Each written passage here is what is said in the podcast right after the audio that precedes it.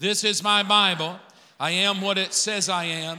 I can have what it says I can have.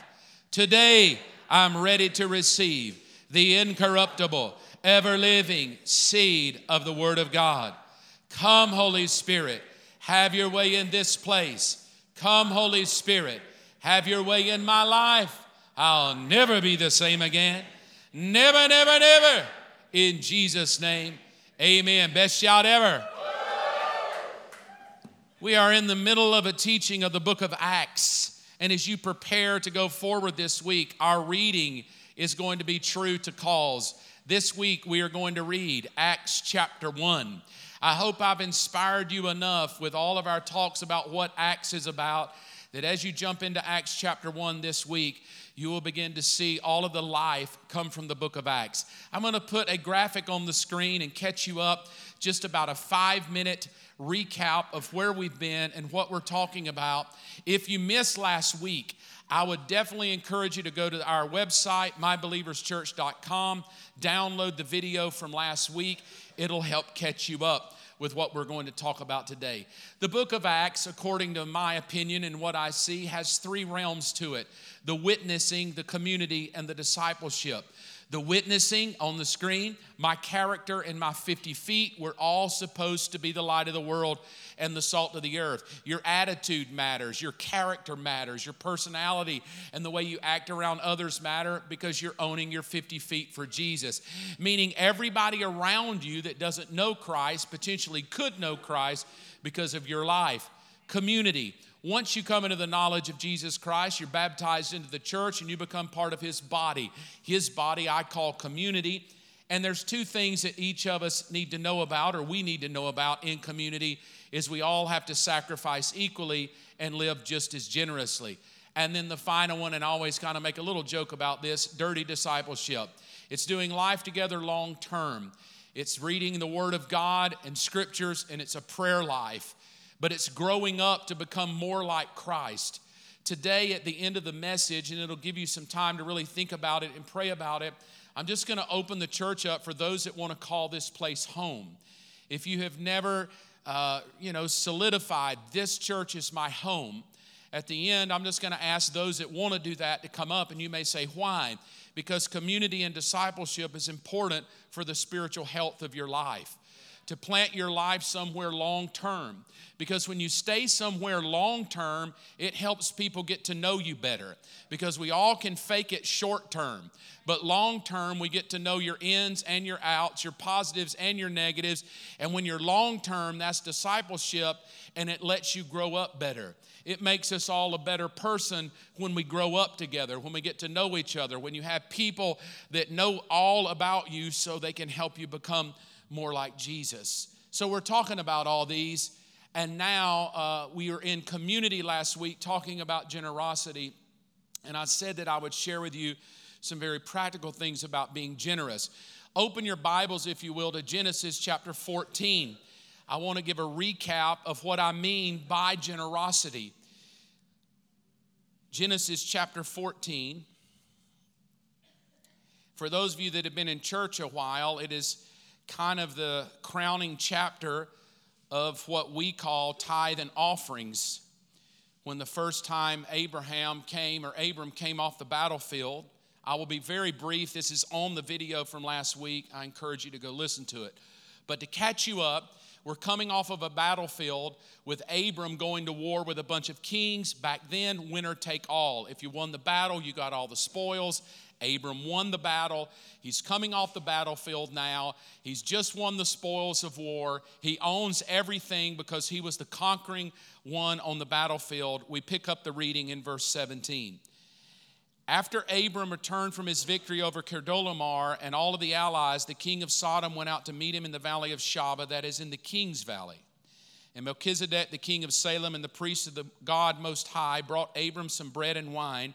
Melchizedek blessed Abram with this blessing Blessed be Abram by God Most High, creator of heaven and earth, and blessed be God Most High, who has defeated your enemies before you. Then Abram gave Melchizedek a tenth of all the goods he had recovered. The king of Sodom said to Abram, Give back my people who were captured, but you may keep for yourself all the goods you have recovered. Abram replied to the king of Sodom, I solemnly swear to the Lord God Most High, creator of heaven and earth, that I will not take so much as a single thread or sandal thong from what belongs to you. Otherwise, you might say, I'm the one who made Abram rich. I will accept only what my young warriors have already eaten and request that you give a fair share of the goods to my allies, Asner, Eshcol, and Mamre. I want to talk to you about this thing of generosity. In the church world, the gold standard of generosity is to give 10% of your money to the church. That is the gold standard. You've arrived when you do that, according to the thinking of many people. I don't see that in the Bible at all. The gold standard is not for you to give 10% of your money to God. The gold standard is He owns it all. That is the gold standard.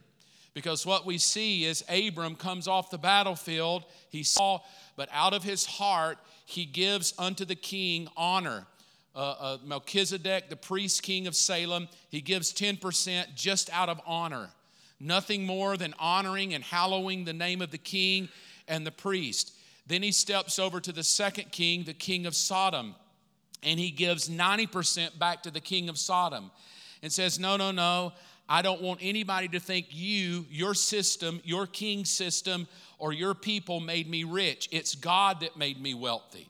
It's not you, which is a weird thing. You just gave up everything, but you still say, God made me wealthy. That is totally different to the way we think. We think wealth is, I just won everything on the battlefield. Bless the Lord, I'm going to pocket this and live a good life. But the kingdom does everything upside down. The kingdom of God is totally different than the kingdom of the world. For the kingdom of God comes with 100% and says, out of honor, I give 10% to the king and the priest. And then, because I don't want to be locked in and bound up to a system, thinking that a system has provided my needs, I give the other 90% back to the system. And then I step back and go, well, because it's God who takes care of my needs. For those of you that really love to study the Bible, I would challenge you to take this one thought and tie it into the prayer that we pray called the Lord's Prayer. It is a beautiful example of a generous person.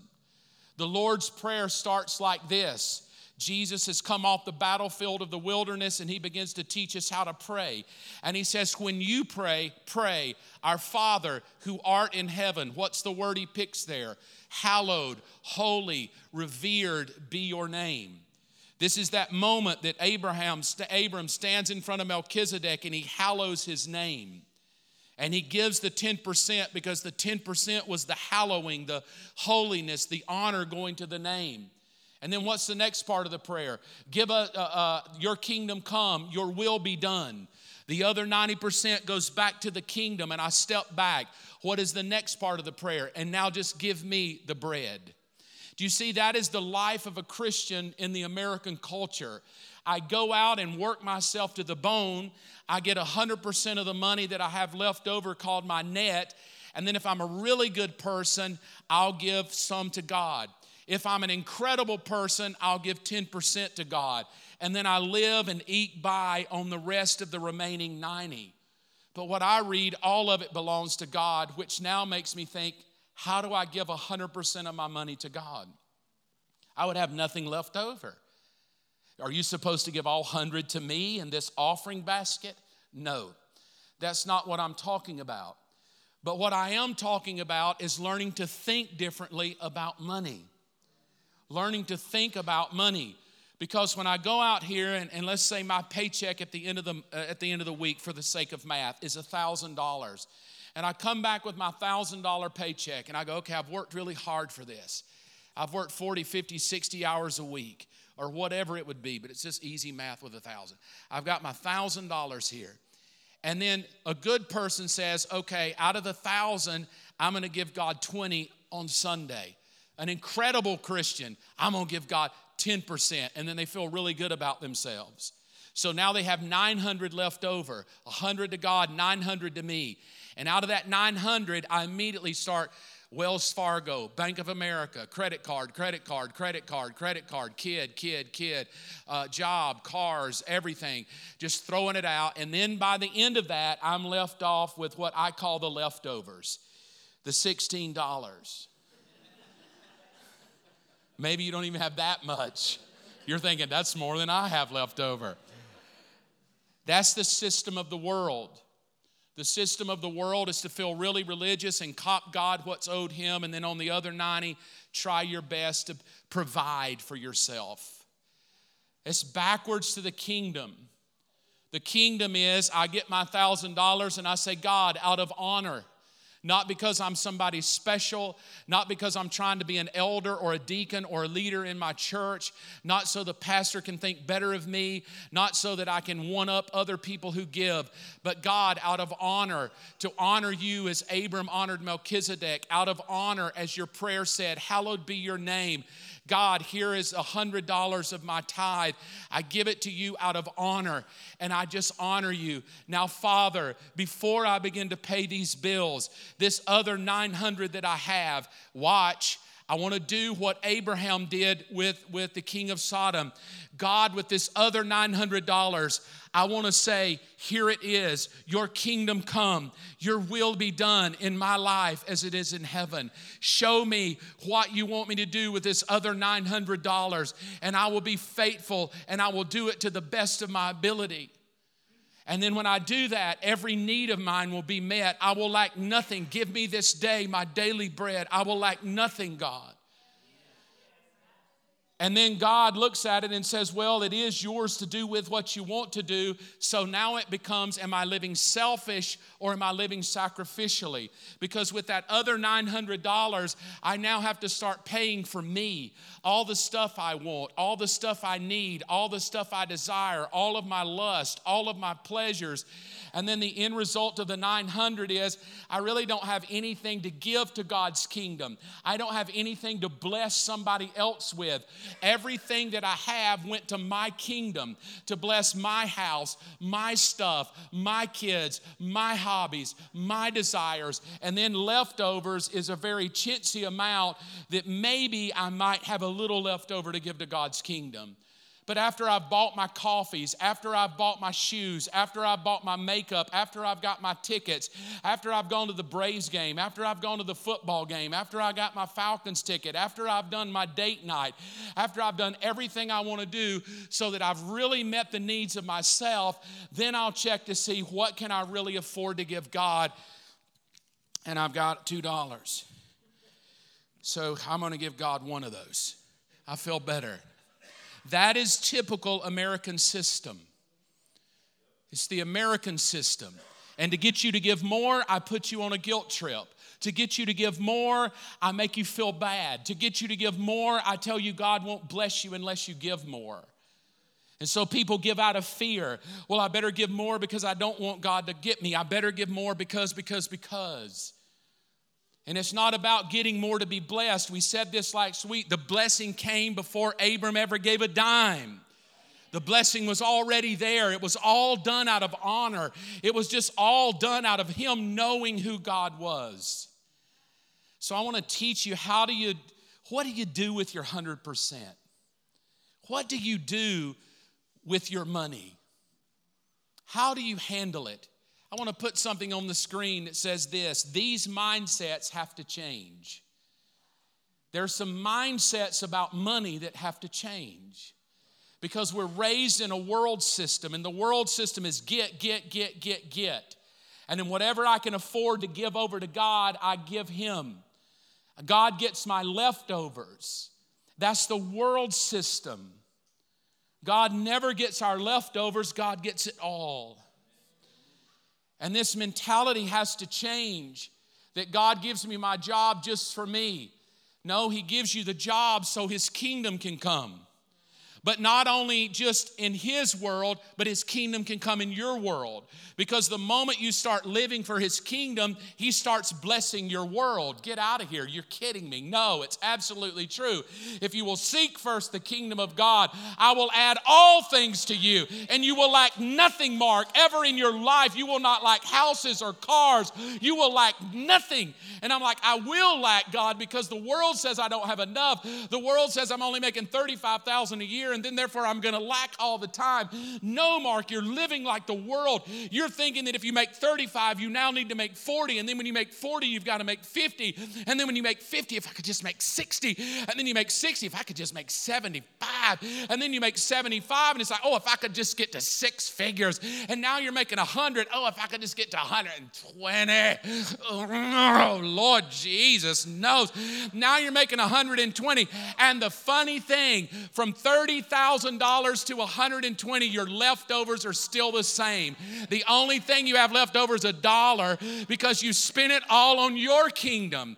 Your houses are bigger, your boats are bigger, your cars are bigger, your jewelry's more expensive, your vacations are more expensive, your clothes are more expensive, your hair is more expensive. Why?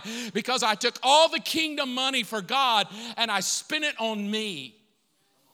Nothing wrong with that. You don't go to hell for that. God's not mad at you doing that.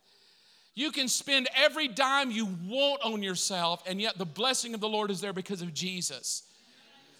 But the mindset of money is it's you're, you're learning to live so much better. Someone with a mindset that's right of money can do more with $30,000 than a millionaire can do because the mindset is wrong. And that's what we think about people. Well, the millionaire could write a big check.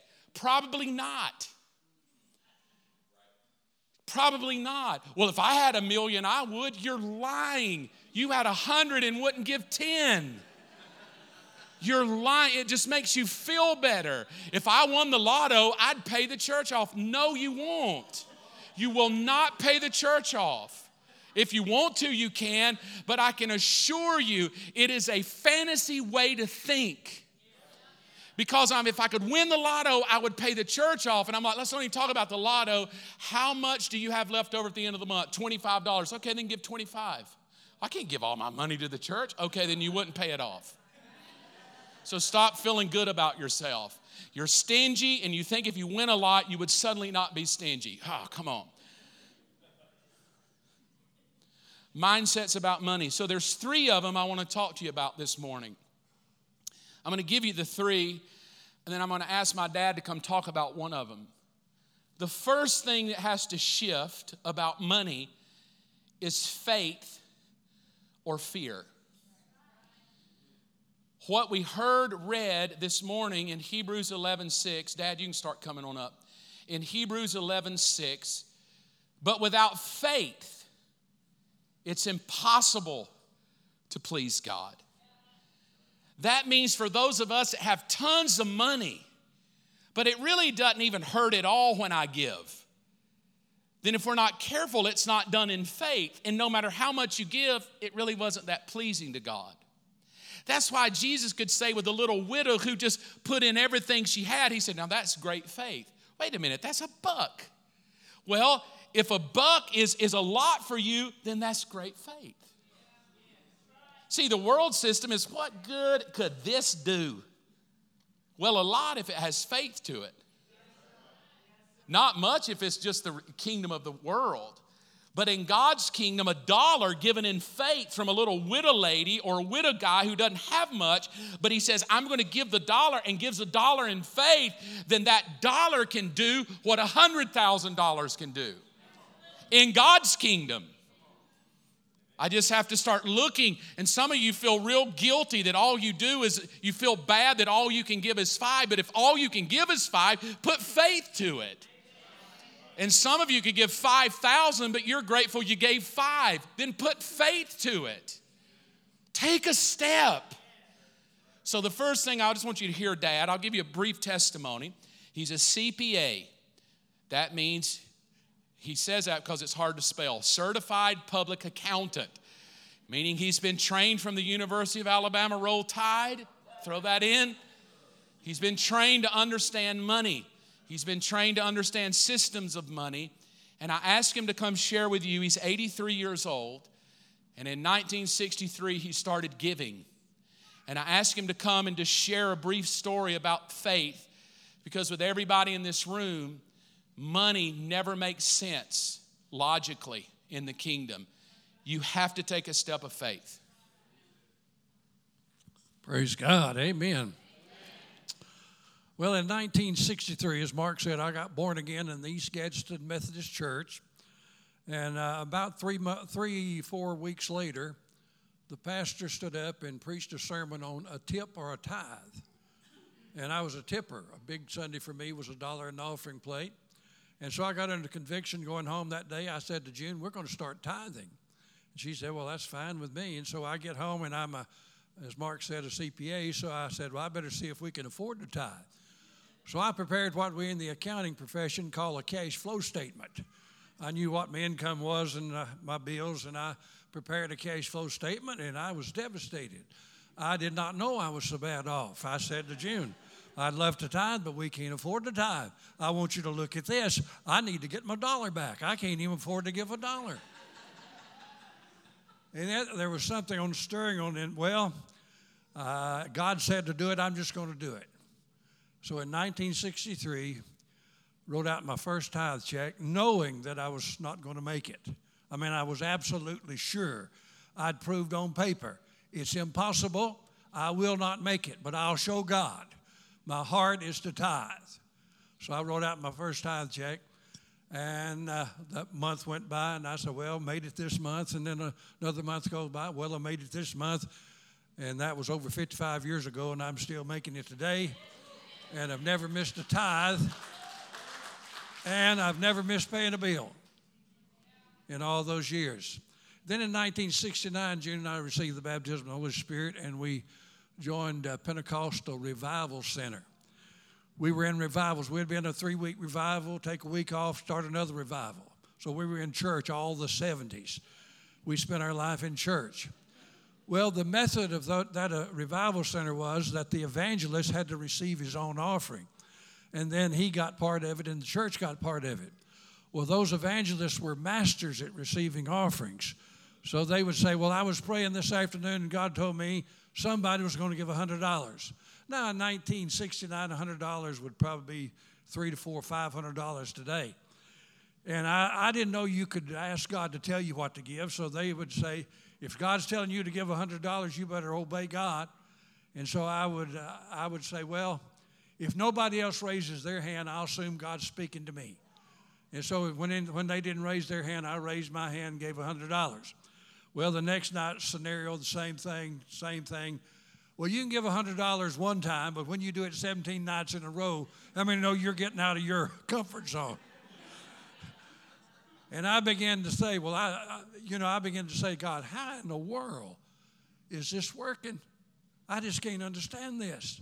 I'm giving way more than I can afford to give. And, and I'm not getting bad, I'm getting better. And I don't understand it. I cannot understand this. And the Lord spoke to me in a, a very strong way and said, I'm setting you free from the world system. The world system is a taker. Give me your life, give me your health, give me your family, give me, give me, give me, give me, and I might let you live in a nice house or drive a nice car. But that's the world system.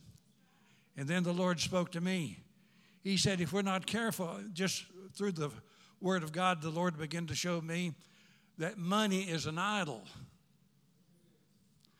It says that in one of the Psalms, that, that money is an idol. And if we're not careful, we begin to trust money more than we trust God. And when you begin to trust your money, you can have whatever your money can buy, but you can't have supernatural things that God can give you. But when you turn loose of your money, you're saying, I don't want to trust my money.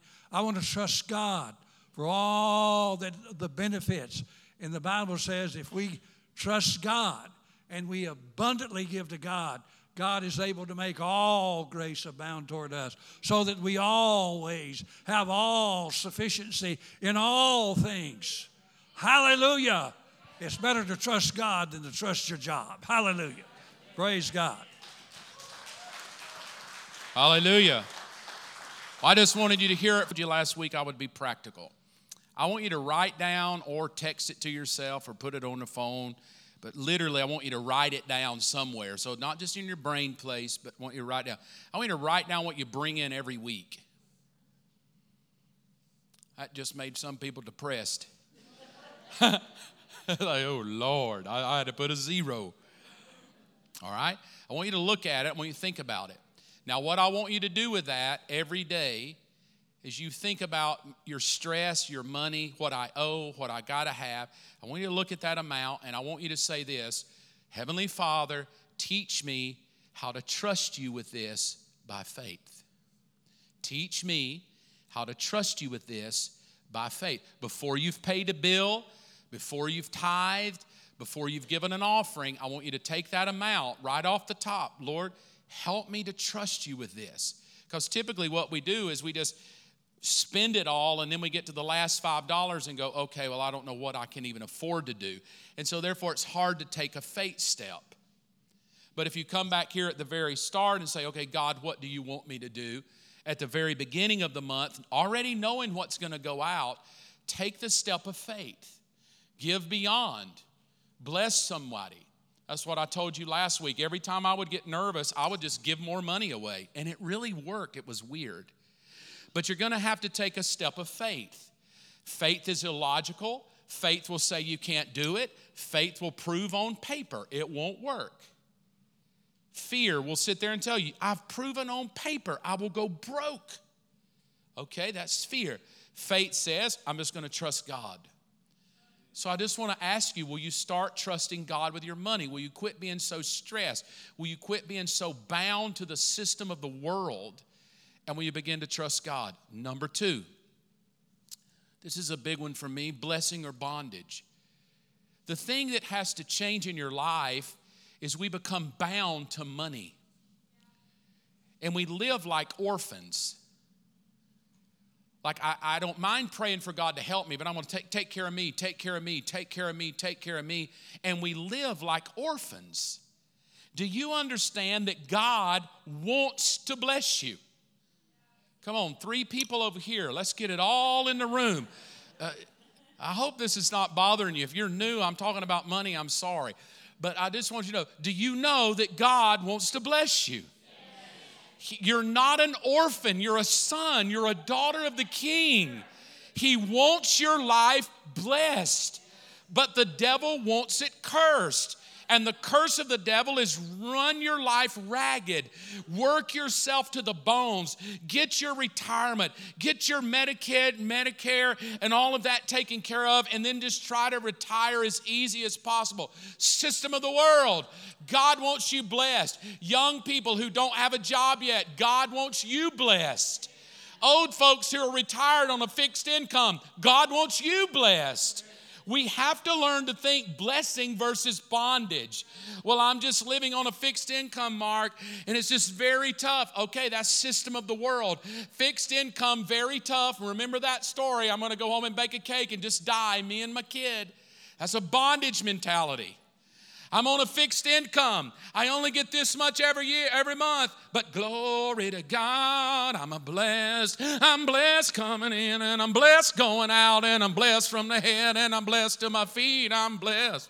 Mm-hmm. Lord, I'm blessed. You just have to start thinking the blessing of God. That was the worst rap ever. I don't even know. It was as white as it could be. I'm just so sorry. I apologize to everyone in the room blessing or bondage. I'll tell you, uh, I, want to, I want to say one little story and I want to read something out of the Bible. It was 1994. We had two children. I was making $28,000 a year. And I said to Robin, when I get my last kid out of college, I didn't know that would be 2092. and I would be 114 we had we had two little girls. I think they were three and five, or maybe not even that old. They were they were one and three. And uh, I said, I said, when when we get this and I get these girls out of college, I said I'm gonna, I said what I'm going to do because we're on a preacher income. I'm going to buy a two seater sport car, fully leather, T tops. Anybody remember T tops? Yeah, got to be old enough to remember that one.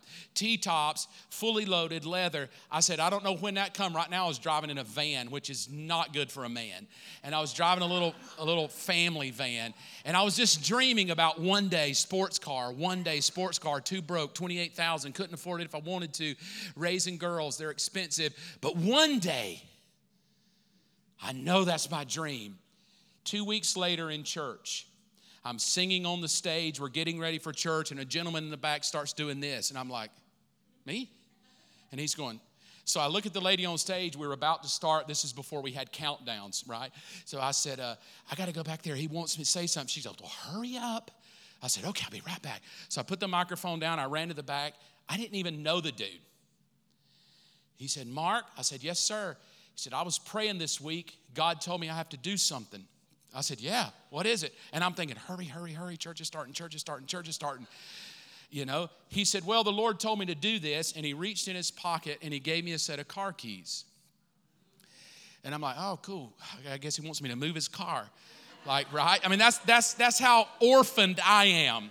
I'm thinking he wants me to valet his car. That's the orphan mentality. I'm not even thinking I'm about to get a blessing. Orphan mentality, I'm just going to move his car. He said, I felt like the Lord told me to give you this. I need you to see me after church. I said, okay. So church ended. I drove over to his house with Robin. We go over, we pull up to his house. He has a, a, attached, a detached garage.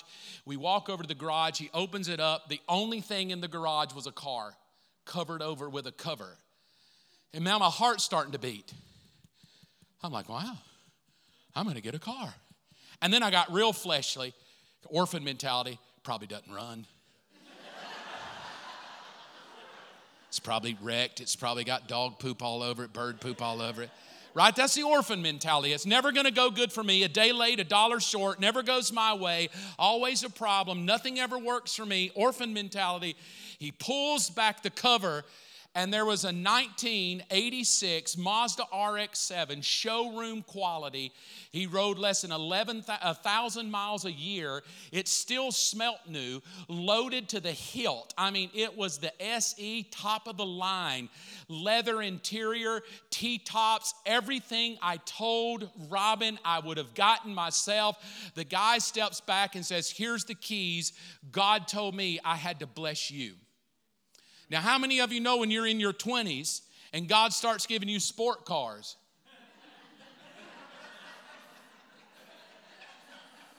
right? The orphan mentality. Do you see most Christians live with an orphan mentality? It's never going to go good for me. Some of you probably even thought that. Well, I'll tithe, it won't go that way for me. It did for him, not for me. I'll lose my car. I'll lose my house. Why? Because you bought the world system that you have to take care of yourself. And if you don't take care of yourself, no one else will.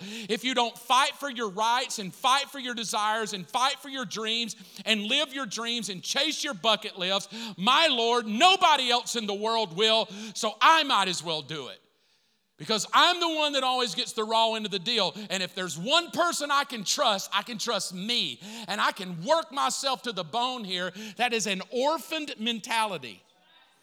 You're taking care of yourself, and God loves to take care of you. Genesis chapter 22. Get ready, this one's going to burn a little bit. It is the most, oh gosh, under misunderstood passage of scripture it's Abraham and his son Isaac when God says, Give me your kid. You remember I said, Hey, the gold standard is 10%, but what happens when God says, I don't want 10, I want your whole kid? How many of you would give your kid to God today? How many of you, if God came to you and said, Today I don't want your money, I want your kid, and I want you to take your kid out there and I want you to kill your kid for me? How many of you grandparents would sacrifice your grandchild because you love God that much? Well, that's a weird story. It's in the Bible. It's like God is psychotic, like he has some kind of mental disorder, like he's bipolar. Like, you literally want me to kill my child? I would rather go back and just go, I would rather just stick with circumcision. I don't want to kill my kid. And now we read a story where God says, I want you to kill your child. It is the most misunderstood story in the Bible because even weird, crazy people who don't even like God talk about God being a baby kid killer.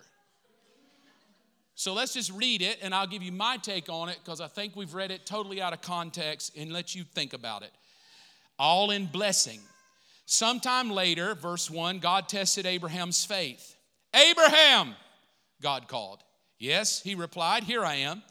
Take your son, your only son, yes, Isaac, whom you love so much, and go to the land of Moriah. Go and sacrifice him as a burnt offering on one of the mountains which I will show you. Don't you love that God? I just love him. He's so kind and thoughtful. Just kill your kid for me. I love it. That's all, serve him. The next morning, Abraham got up early. He saddled his donkey and took two of his servants with him, along with his son Isaac. Then he chopped wood for a fire for a burnt offering and set out for the place God told him about. On the third day of their journey, Abraham looked up and saw the place in the distance. Stay here with the donkey. By the way, for those of you that like to study, it's amazing. It's the third day of the journey, which is the day Jesus rose from the grave.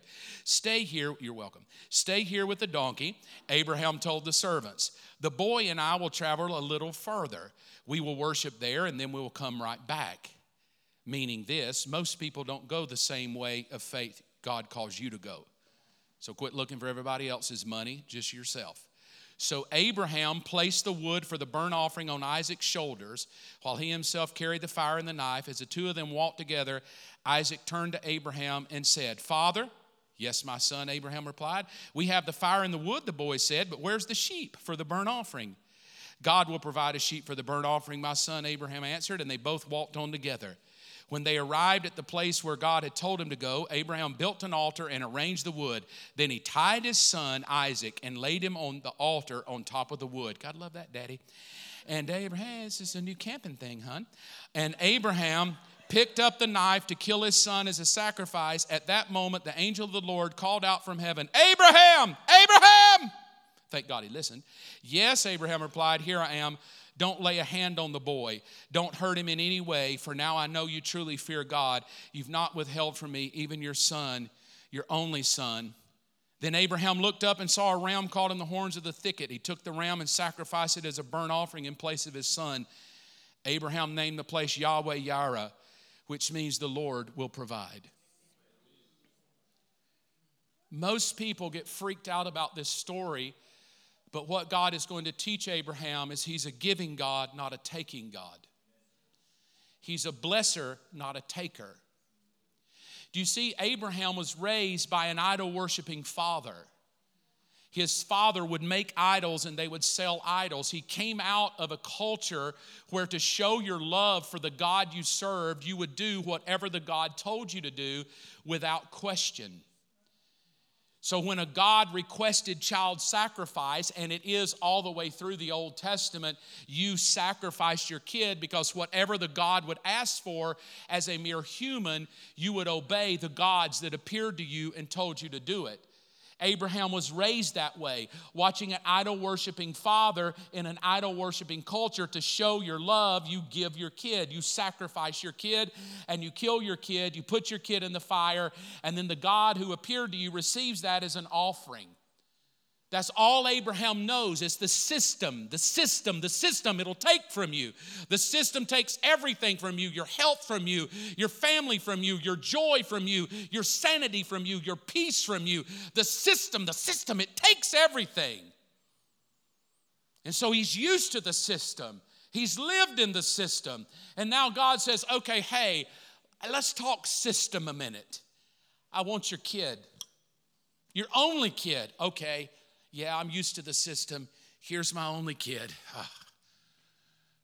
Ah. okay. I love you and I trust you. I even believe he could come back from the dead. That's how much I know. And he draws back to kill it, and God stops him. And when he stops him, we're all like, whew, thank God he showed up. But you see, God was teaching him something that Abram never knew every other God in the system took. But he was going to teach him I'm different than every other God. I don't take, I give. and it blew him away.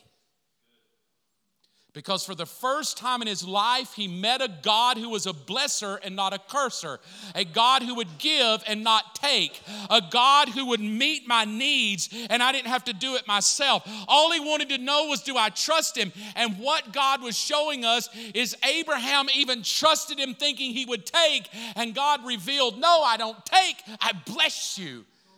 Do you understand? God is trying to bless you, not take things from you. He's not trying to take your tithe, He's not trying to take your other 90%. He's trying to be a blessing God. And if you will serve Him, He will bless you above, He will bless you beyond, He will pour out blessings on you you cannot even fathom. He will open up the windows of heaven over you and pour you out a blessing so much, Malachi 3 says, you can't even contain how many blessings I would give to you. I will bless you in the trough, the kitchen, the country, the field. I'll bless your health. I'll bless your children. I'll bless your grandchildren. I'll bless your car. I'll bless your dogs. I'll bless your house. I'll bless everything you put your hand to, Mark. Why? Because you're not an orphan son. You're my kid, and I am a father who blesses you. And yet, Young people are raised in a generation where dad doesn't bless them, dad left them, dad curses them, dad is gone all the time. And then we introduce them to a father and they expect the same out of their heavenly father. Blessing versus bondage. Young people, God wants to bless you. He's trying to bless you. Don't sell your soul to the system of the world and lose your family and lose your children working 80, 90 hours a week. God wants to bless you. But it takes a step of faith from you to trust Him. Last week I gave that there's an $87,000 note. Anybody remember that? We're trying to pay off this $87,000 note. And I don't know how. I just told God, I don't know, but I'm taking a step of faith. And I was figuring, right? I was like, okay, 20 people gave this, and 10 gave that, and 100 gave this. Yeah, we could get close. And the Lord's like, why are you trying to do the math? Why don't you just let me talk to people? Oh, well, you need to talk then, right? Help a brother and start talking. So 87,000 was a note. And so last Tuesday, I got a call from someone at church. We had lunch, and he said, God spoke to me to help you and to be generous to help you. And I said, Praise God. Hallelujah. And they gave the church a $50,000 check. Come on, somebody.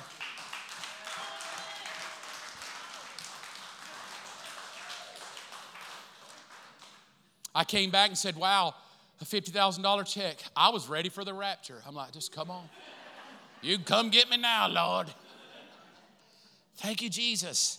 I came back, I shared it with Michael. I called the elders. I said, Man, God has been good to us 50,000. We only owe 37,000 more. Praise God. And Michael said, No, Pastor, we don't owe 37. We've been paying more every month. We only owed 75. Now we only owe 25,000. I'm like, Glory to God, 25,000. And then I had lunch with somebody on Thursday and they said, Well, the Lord spoke to me, I have to give five. And I'm like, Glory to God, we're down to 20,000 now. In less than one week, we've knocked off $67,000 just because people decided to get generous. And you may be going, Well, I don't have 50,000. Well, good. Maybe that's not your generosity, but do you have something? Do you have something you can give? But I was going to go to a Braves game. Then go and enjoy it. But do you have something to be generous with? Is your generosity a $20? Is your generosity a thousand? Is your generosity five? Is it 50? Is it a hundred? I have no clue. But we're all called to be equally generous and equally take steps of faith and equally go, I don't know if I can afford it, but I'm going to do it anyway. And equally to go, and if I do it, I'm not going to be an orphan kid. I'm going to be blessed coming in and blessed going out. And God is going to bless me because of it. The final thing, number three, I'll be quick, is seed versus selfishness. Your money is a seed. Second Corinthians chapter 9, we've studied it two weeks ago. Your money is a seed. And God said, I will give seed to the sower. You want to sow? I'll give you seed to sow. And if you sow little, you get back little. If you sow a lot, you get back to a lot. Money is a seed. We've been lied to. Money is a seed, or you can live selfishly. I don't have enough. Let me ask you a question. I'm just going to ask this and I'll tell you a story and end. If you had the money right now to give it to help pay this off, you don't have to raise your hand because it's not like I'm going to care either way. Would you give it if you had it? If you had a thousand, would you give it? If you had 500, would you give it? You see, because God says in Corinthians 9, I'll give seed to the sower. The problem is, God gives us seed and I eat it. He gives me seed, I make a red velvet cake and enjoy it.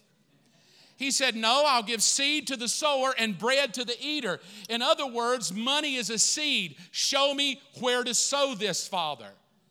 I've got 5,000 in my savings account. What should I do with the seed? Well, you can just leave it there and hope you get 0.3% interest a year. Or you can take some of it and go, I'm going to use some of it as a seed. I'm going to plant a seed. And if I plant a seed, I'll reap a seed.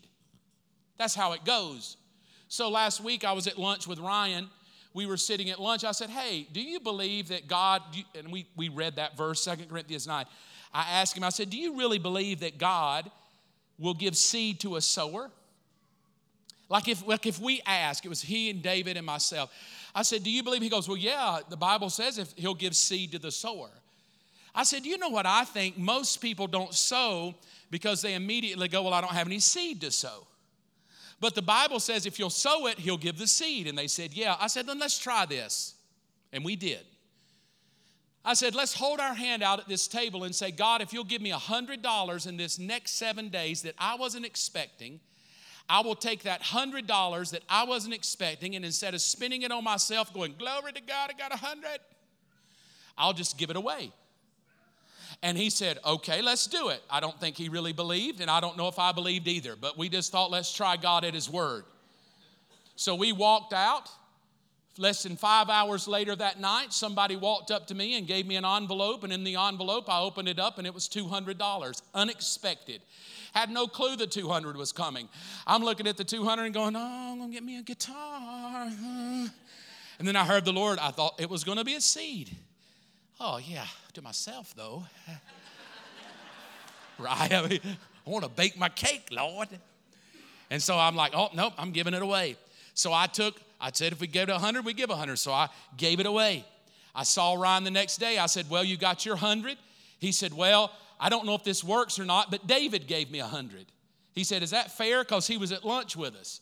I said, Well, did you expect him to give you a 100? He said, No, sir, but he just gave it to me. I said, Well, then good. It worked for you. Go give your 100 away.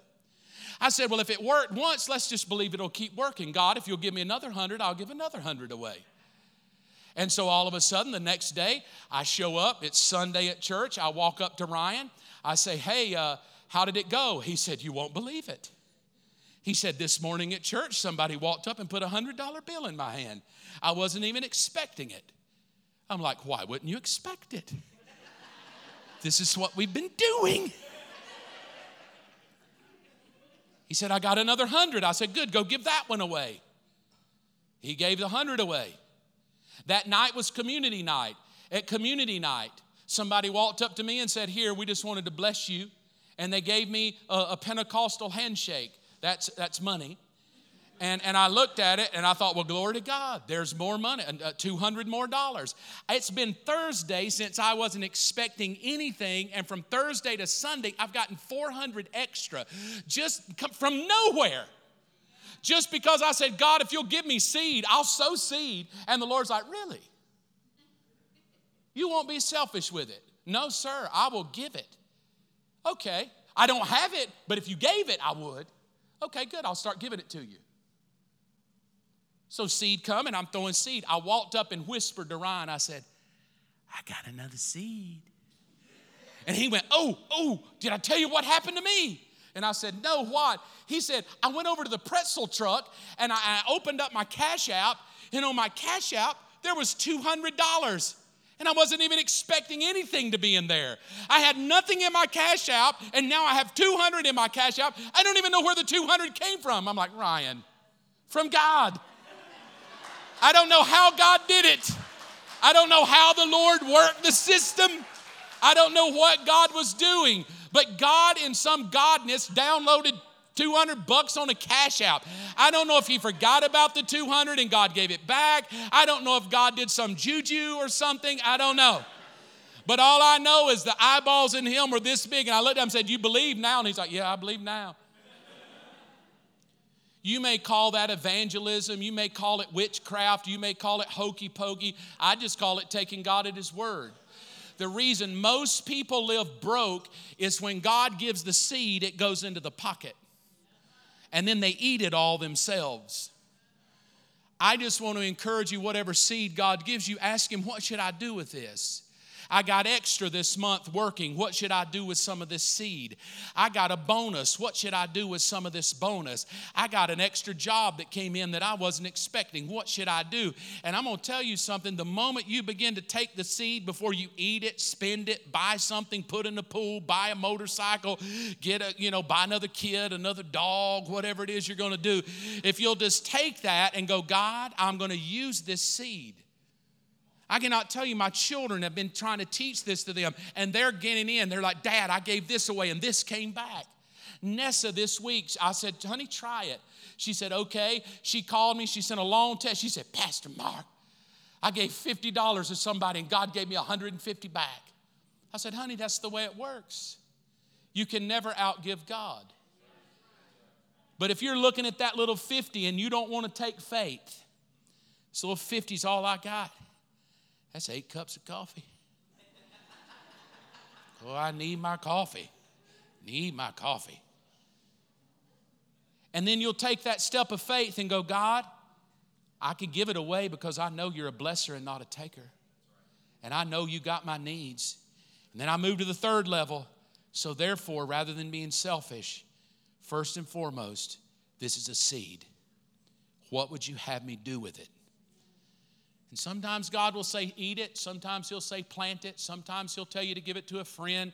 Sometimes He'll tell you to buy somebody's meal. Sometimes He'll tell you to bless your neighbor. But if you'll see it as seed, you will never live with lack. That is a promise from God. Let's pray. Father, thank you this morning. Now, for those of you that are fearing money, stop it. Stop living in fear. Husbands and wives, if you're fighting about it, quit. You're just opening yourself up to the devil to torment you. Quit fighting about money. You're sucked into a world system. Stop. Take a step of faith. Trust Him. You're going to have to trust Him. Quit looking for the better job, the more money. If I could just get to 12 an hour, 15 an hour, 20 an hour. That's the world system. Just, Father, I'm going to trust you. Step two, are you in bondage? Are you living like an orphan? Is it always you providing for you? You having to work extra hard? You feeling like you're eking by? You feeling like things never go well for you? You're always a day late and a dollar short? That's an orphan. Stop that too. Wake up and go, I'm going to live blessed. God is going to bless me, head to my toes. I'm going to live a blessed life. And then the third level Every dime that comes into your life, separate from what you thought, open your hand and go, God, bring it, and I'll use it as a seed. Now, there's some of you here today, you've got seed to sow. You might have a little extra. We're trying to pay off a $20,000 note now. Well, we could use some extra. Plant a seed, help us out. Ask God, what could I do to plant a seed to believers?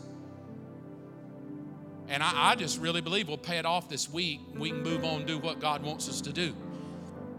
But you got to ask God what to do with your seed. And then after that's over, don't stop there. Ask Him every time, Lord, you know, every time I'm in line, I'm standing in line, I'm asking, God, I got a little five dollars. What could a seed? Should I give it to a waitress? Should I buy some popcorn for somebody at the movie? Should I buy a ticket? What can I do? God, it's just seed. It's seed. It's seed. And I want to tell you, 54 years old, you heard my dad's testimony, 83, never lacked a thing, never missed a bill, all my needs are met. God has a profound way of taking care of his kids. So if you fall in one of those categories, fear, bondage, or selfishness, just repent today. Say, Father, I'm sorry. Forgive me that I've gotten into the bondage of the world system. And, and deliver me, Father. And then you walk out the door today with a brand new mentality about money and how God can reward and bless and work a supernatural miracle in your life. And you become an extravagant, generous giver. In Jesus' name, amen. Thank you so much for joining us on the Believers Church podcast. If you would like more information about Believers Church, you can visit mybelieverschurch.com. If there's anything that you need prayer for, please email us at amen at mybelieverschurch.com. Thanks again for listening, and we will see you next week for a brand new message.